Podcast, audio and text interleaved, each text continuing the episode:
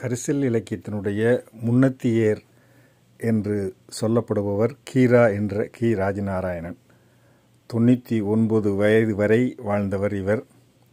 கோயில்பட்டி பக்கத்தில் இடைசவல் என்ற கிராமத்தில் ஐந்தாம் வகுப்பு மட்டுமே படித்த கீரா சாகித்ய அகாடமி விருதை வாங்கியவர். மத்திய அரசு வழங்கக்கூடிய சாகித்ய அகாடமி விருது கோபல்லபுரத்து மக்கள் என்ற நூலுக்காக இவர் வாங்கியிருக்கிறார். இரநூறுக்கும் மேற்பட்ட சிறுகதைகள், பல நாவல்கள், குறுநாவல்கள், கட்டுரைகள் இப்படி ஏராளமான பங்களிப்பை செலுத்தியிருக்கிறார் கீரா. கடித இலக்கியத்தை மிகவும் பரவலாக கொண்டு சென்றவர் கீரா என்று சொல்லலாம். கி. ராஜநாராயணனுடைய நூற்றாண்டு இது நூற்றாண்டு துவங்கியாச்சு. அவருடைய சில கதைகளை இந்த வாரம் நாம் பார்ப்போம். நான் நாரும்புநாதன். தமிழ் ஆடியோ புக்ஸ் இதற்கு முன்பு பல்வேறு படைப்பாளிகளுடைய கதைகளை தொடர்ச்சியாக வழங்கி வந்திருக்கிறது. இந்த வாரம் கீராவுடைய கதைகளை நாம் பார்க்குறோம். அதில் முதல் கதையாக கரண்ட் அப்படிங்கிற ஒரு கதை. இதுவரைக்கும் வந்து தமிழ் ஆடியோ புக்ஸில் கதைகளை வாசித்திருப்பாங்க. இந்த முறை நான் வந்து கதையை சொல்கிறேன். கதை வாசிப்பது வேறு, கதை சொல்வது வேறு. அந்த வகையில் கீரா எழுதின கரண்ட் கதை ஆயிரத்தி தொள்ளாயிரத்தி அறுபத்தி ரெண்டில் எழுதின கதை. கிட்டத்தட்ட இன்றைக்கு ஒரு அறுபது ஆண்டுகளுக்கு முன்பு கீராவால் எழுதப்பட்ட ஒரு சிறுகதை, ஒரு விவசாயியை பற்றிய ஒரு கதை. என்றைக்குமே பார்த்திங்கன்னா இன்றைய அரசு எந்திரம் ஒரு அடித்தளத்து அடித்தள மக்களை அல்லது கிராமப்புறத்து மக்களை, விவசாயிகளை, இவர்களையெல்லாம் வந்து ரொம்ப அலட்சியமாகவே பார்ப்பதை நம்ம பார்த்துருக்கோம். இன்றைக்கி வரைக்குமே பார்த்திங்கன்னா அரசு அதிகாரிகள் இந்த மாதிரியான விவசாயிகளை காலங்காலமாகவே புறக்கணிச்சிட்ருக்காங்க. இன்றைக்கு கூட நம்ம அதை நாம் பார்க்க முடியும். ஒரு விவசாயி, படிக்க தெரியாத விவசாயி, அவர் வந்து ஒரு அரசு அலுவலகத்துக்குள் நுழைஞ்சால் அப்படி பப்ப பப்பன்னு முழிக்கிறத நம்ம பார்ப்போம். அவர்களுக்கு உதவி செய்வதற்கு கூட ஆள் கிடையாது. யாராவது ஒரு வாடிக்கையாளர்கள், சக வாடிக்கையாளர்கள் இறக்கப்பட்டு உதவுனா உண்டு. அப்படிப்பட்ட ஒரு விவசாயியை பற்றிய ஒரு கதை கரண்ட்டு. சரி, கதைக்குள்ளே போயிடலாமா? ராமசாமி நாயக்கர் என்ற ஒரு விவசாயி பற்றிய கதை தான். ராமசாமி நாயக் ஒரு கிராமம். அந்த ராமசாமி நாயக்கருக்கு வந்து அன்னைக்கு பம்பு செட் ரூமில் விவசாய வயக்காட்டில் இருக்கார். பம்பு செட் ரூமுக்குள்ளே நிற்கார். கோபம்னா அப்படி ஒரு கோபம் இருக்குது, அங்காரமாக வருது. பம்பு செட்டை ரூமை சுற்றி சுற்றி வராரு, எரிச்சல் வருது. சவத்துக்கு பிறந்த பழுவை அப்படின்னு சொல்லி கையில் இருக்க மம்பட்டி தூக்கி நங்குன்னு தூக்கி எறிதார். அப்படி ஒரு கோபம். நல்ல வேளை அந்த பக்கத்தில் மின்சார அமைச்சரோ அல்லது மின்சார போடும் மெம்பரோ யாராவது பக்கத்தில் வரல. அவர் வீசின கோபத்துக்கு குறுக்க வந்திருந்தோம்னா ஒரு நாடு ஒரு தலை சிறந்த மின்சார அமைச்சர் இழந்திருக்கும், இல்லாட்டா ஒரு மின்சார போர்டு மெம்பர் இழந்திருக்கும். அவ்வளவு கோபம், நங்குன்னு போய் விழுந்தது அந்த மம்பட்டி. ராமசாமி நாயக்கருக்கு ஒரு நாலு ஏக்கர் நிலம் இருக்குது. அதில் சோளம் போட்டிருக்காரு. சோளம் வந்து நல்லா முளைக்கட்டி வர்ற நேரம் இப்போ பார்த்து கரண்ட் போயிடுச்சு. சோளம் வந்து நல்லா முளைக்கட்டி வர்ற நேரத்தில் தண்ணி தொடர்ந்து வரணும். அப்படி இருந்தால் தான் அது நல்லா அடர்த்தியாக அந்த முளைக்கட்டி நல்லா வரும். ஆனால் இந்த நேரம் பார்த்து இது கரண்ட்டு வந்து ஷிஃப்ட் முறையில் வேறு கொடுத்துட்ருக்கான். ஷிஃப்ட் முறைன்னா காலையிலேருந்து மத்தியானம் வரைக்கும், அப்புறம் மத்தியானத்துலேருந்து ஒரு வாரம் ஓடும். இப்படி அதுக்கடுத்த வாரம் மத்தியானத்துலேருந்து சாயந்தரம் வரைக்கும் ஓடும். இதில் இடையில் ஒரு நாள் முழுக்கும் இருக்காது கரண்ட்டு. இப்படி ஷிஃப்ட்டு முறையில் மின்சார சப்ளை பண்ணுறாங்க. ம மழை பெஞ்சு அணையில் தண்ணி பொங்கி விழிஞ்சால் கூட ஷிஃப்ட்டு தான். விவசாயத்தை பொறுத்தவரை ஷிஃப்ட்டு முறையில் தான் கரண்ட் கொடுப்பாங்க. நீங்கள் இந்த இலவச மின்சாரம்லாம் வராத காலம். இந்த கதை களம் வந்து ஆயிரத்தி தொள்ளாயிரத்தி அறுபத்தி ரெண்டு ஞாபகம் வச்சுக்கணும். ஒரு காலத்தில் நம்ம ராமசாமி நாயக்கர் இந்த கரண்ட்டெல்லாம் வரதுக்கு முன்னால் பூவரசு மரத நிழலில் கமலை ஓட்டி தான் தண்ணி இறைச்சிட்டு இருந்தார். கமலைன்னா உங்களுக்கு தெரிஞ்சிருக்குன்னு நினைக்கிறேன். அதாவது கிணத்துலேருந்து தண்ணியை இறைக்கணும்னு சொன்னால் மாட்டு வண்டி மாட்டு வண்டியில் ரெண்டு மாடு வந்து உழவு மாடு மாதிரி கட்டி அதில் கமலைன்னு சொல்லுவாங்க, ஒரு தோலில் செய்ய செஞ்ச ஒரு கமலை. அதில் தான் தண்ணியை இறைச்சி கொண்டு வந்து தொட்டியில் ஊற்றும். மாடுகள் முன்னையும் பின்னையும் போகும். அந்த அதில் வந்து வடம் கட்டியிருப்பாங்க. அதில் உட்காந்துக்கிட்டே பாட்டு பாடிக்கிட்டே விவசாயிகள் ஓட்டுவாங்க. அது கொஞ்சம் தூரம் போகும், கமலையில் தண்ணி இறக்கி வந்து தொட்டியில் ஊற்றும், மறுபடியும் பின்னுக்கு வரும். அது ஒரு வாளி மாதிரி அந்த கமலைங்கிறது. அப்படிலாம் ஒரு காலத்தில் இருந்தது. திடீர்னு ஒரு நாள் தான் மின்சார இலாக்கா அதிகாரிகள்லாம் வந்து இதை வாங்கிக்காங்க வாங்கிக்காங்கன்னு ஏதோ ஒரு பாரத்தை நீட்டி ஒரு ஏழு இடத்துல கையெழுத்து வாங்கினாங்க. எல்லாமே இங்கிலீஷ் எழுத்து இருந்தது, ஒன்றும் புரியலை. ரெண்டாயிரரூவா பம்பு செட்டு கட்டி, அது அந்த வயக்காட்டுக்கு மத்தியில் ஒரு பம்பு செட்டு ரூம் மாதிரி ஒன்று கட்டிட்டு, அந்த நாள் மறக்கவே முடியாது. அந்த பார்த்துக்கங்க, அந்த ரெண்டு பட்டன் இருக்குது, ஒன்று சிவப்பு பட்டன், ஒன்று பச்சை பட்டன். இந்த பச்சை பட்டனை ஒரு அமுக்கு அமுக்குன்னா போதும், சல்லுன்னு சும்மா தண்ணி சர சர சர சரன்னு வந்து வெளியே குழாயில் கொட்டுது. ராமசாமி நாயக்கருக்கு ஆச்சரியம்னா தாங்கலை. இன்னும் மட்டுக்குன்னு இல்லை, ஏ ஐயா என்ன மாயம் மந்திரம் ஒன்றும் தெரில, கமலை கிடையாது, மாடு இல்லை, தண்ணி குப்பு குப்பு குப்புன்னு வந்து கொட்டுதேன்னு ஒரே ஆச்சரியம். ஏன்னா அவ்வளவு தண்ணி பொங்கி வருது. அன்றைக்கி இப்போ நல்ல ஞாபகம் இருக்குது. பா பழங்களெல்லாம் வச்சு எல்லாருக்கும் பூந்தியெல்லாம் வச்சு கொடுத்து அதை ஒரு பெரிய கொ கொண்டாட்டமாக கொண்டாடினது பூரா அவருக்கு ஞாபகத்துக்கு வருது.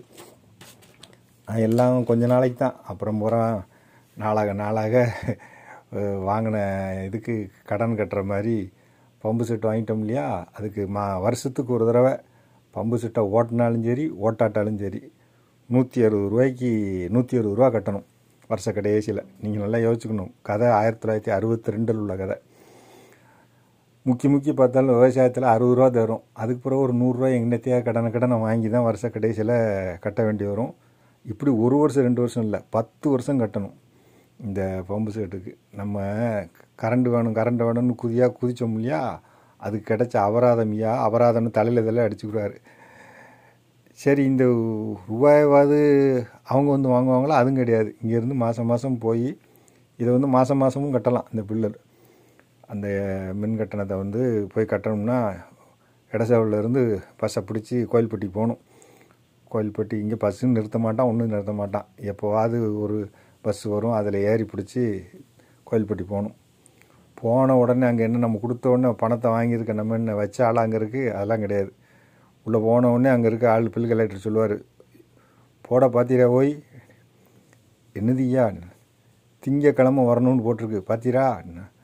ஆமாம், திங்கக்கிழமை சந்தையில் ஐயா பஸ்ஸே கிடைக்காத, ஒரு காரு கூட இங்கே இந்த ஊருக்கு வர்றது கிடைக்காத. சரி தான், அதுக்கு நாங்கள் என்ன செய்ய, திங்கக்கிழமைன்னா திங்கக்கிழமை தான் வரணும், திங்கக்கிழமை மட்டும்தான் நீங்கள் வந்து எலக்ட்ரிக் பில்லு கட்ட முடியும். அந்த காலத்தில் இப்படி ஒரு நிலைமை இப்படி வச்சுருக்காங்க போல இருக்குது. விவசாயிகள் கட்டணும்னா வார வாரம் திங்கக்கிழமை கட்டணும்னு ஏதோ ஒரு முன்னால் இப்படி ஒரு போர்டெல்லாம் வச்சுருந்துருப்பாங்க போல இருக்குது. சரி, அடுத்த திங்கக்கிழமை வந்துடுவோம்ட்டு திங்கக்கிழமை வருவாங்க. வந்த உடனே மறுபடியும் அதே பில் கலெக்டர் கேட்பார், ஐயா காலகாலத்தில் வரப்படாதா? என்னது ஐயா எல்லாம் நாங்கள் முடித்தாச்சே, எல்லாத்தையும் க்ளோஸ் பண்ணியாச்சா, இப்போ வந்து நிற்கிற மணி என்ன பார்த்தீரா? ஐயா கொஞ்சம் மனசு வைங்கய்யா, இப்போ தான் ஐயா பஸ்ஸு கிடச்சிது, நீங்கள் கொஞ்சம் தயவு தாச்சன்னியத்தோடு கொஞ்சம் தயவு செய்து வாங்கிக்கங்க. அதெல்லாம் ஒன்றும் இந்த சோழியே ஆகாது, நான் ட்ரெஸரிக்கு போகணுமா வேண்டாமா, அவன் அங்கே க்ளோஸ் பண்ணிட்டு போயிடுவான்ல, அதனால் நீங்கள் அடுத்த திங்கக்கிழமை வரும் அப்படின்ட்டு அவர் வாட்டு எழுந்திரிச்சு போயிடுவார்.